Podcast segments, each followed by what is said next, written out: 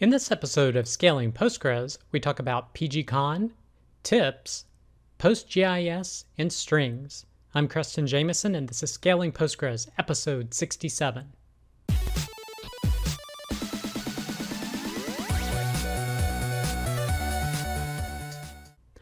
All right, I hope you're having a great week.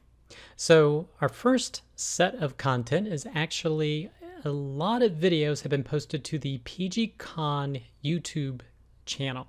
So I believe this is PGCon that happened in Ottawa, Canada. And it appears there have been 33 or so videos that have been uploaded so far. So definitely a lot of content this week. I haven't had the opportunity to look at any of these yet, uh, but I definitely will be doing that over the next number of weeks. So definitely plenty of content if you're interested in Postgres uh, with this channel. The next set of content is even more videos. So uh, there was apparently a event called uh, Percona Live in Austin, Texas. So they have posted a number of videos. Uh, some some of the more recent ones aren't necessarily PostgreSQL related, but a fair number of the ones in and around this event have been posted. I have watched zheap, the next generation storage engine for Postgres, because I'm super interested in that, because I think that has huge performance uh, benefits potentially with the pluggable storage architecture and using zheap, kind of using an undo, kind of the way Oracle does it. So I'm definitely keeping track of that. They say that they plan to release it around PostgreSQL 13, or that's the objective for version 1, and then a version 2 with additional enhancements following on. Uh, but definitely interested in keeping track of that. But some more videos for you to check out. The next post is actually a third presentation that has a YouTube video with it. Uh, so this was put on by EDB Postgres by Bruce Momjian, and it's titled Exploring Postgres Tips and Tricks. So it covers six different areas and has 15 different points of reference. So basically, um, hardware, things to take into account there, the internals of how PostgreSQL works, some different things to do in terms of monitoring, uh, some configuration considerations, how to use some particular features of SQL, and of course, talking a little bit about clients and, of course, PSQL. So, this is the presentation, and he basically just has references that go back as far as 2009, it appears, uh, talking about the different issues, and then the video uh, with the presentation occurs here. It's uh, only about 35 or 37 minutes of content. So if you kind of want a little bit of a deep dive into some tips and tricks with Postgres in terms of its operation, definitely an interesting video to check out. The next post is Parallel PostGIS in PGSQL 12. Now, this post is a follow on to one that uh, was mentioned last week, and he's talking about the automagical parallelization of many common spatial queries. And in this post, he actually does some performance checks.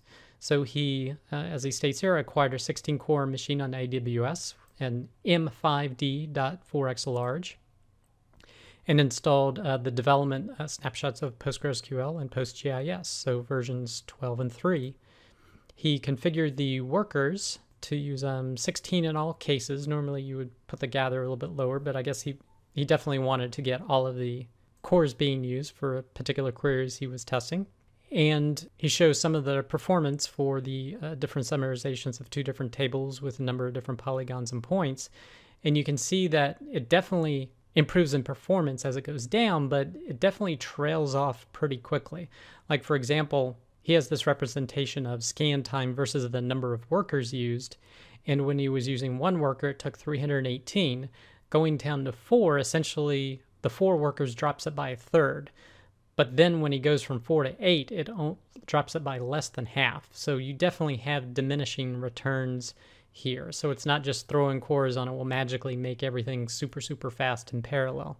At least with these development versions that he's using. Maybe there's more optimization that uh, needs to be done.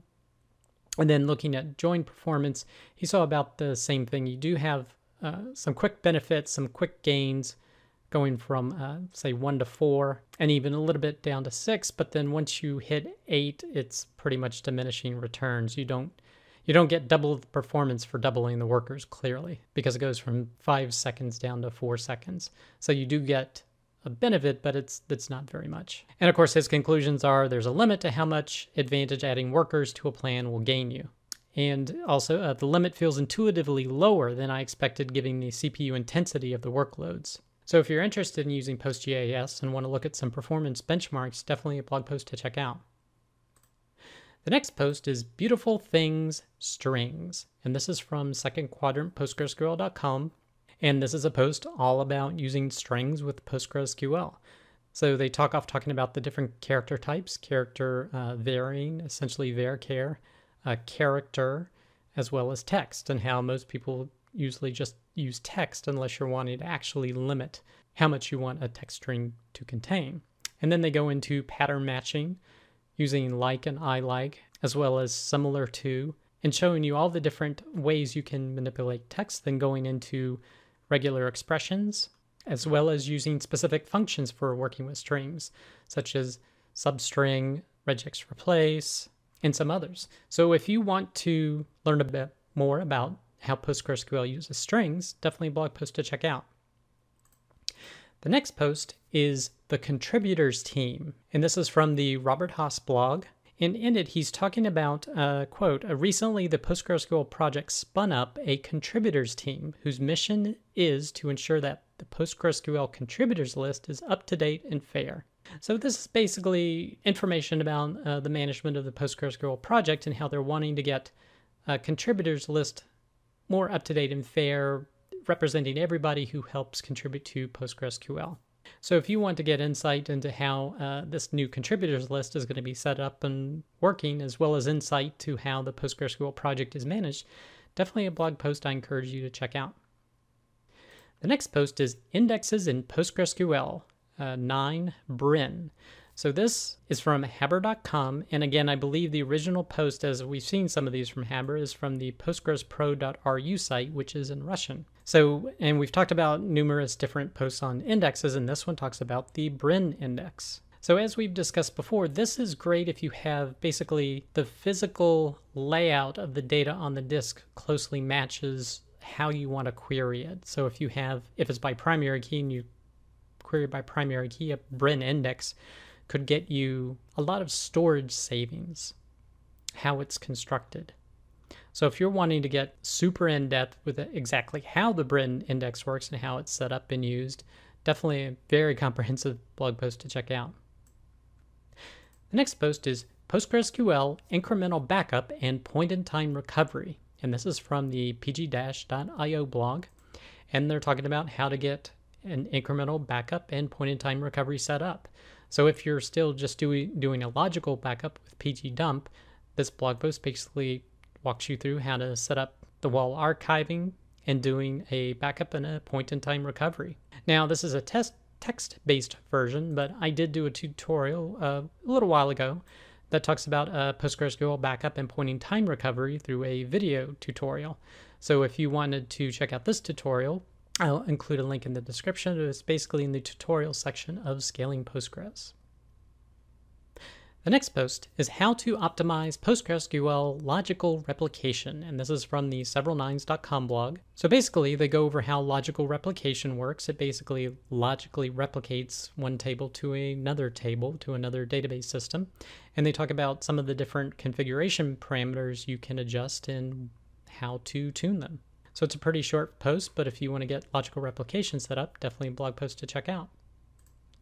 The last post is PoWA 4 Changes in PoWA Archivist. So this is from rjuju.github.io, and this post is the next in the series of PoWA 4 beta posts, and he's talking about changes done in the PoWA Archivist. So if you use PoWA or if you want to potentially consider using it, definitely a blog post to check out to see what's coming in version 4. That does it for this episode of Scaling Postgres. You can get links to all the content mentioned in the show notes. Be sure to head over to scalingpostgres.com where you can sign up to receive weekly notifications of each episode, or you could subscribe via YouTube or iTunes. Thanks.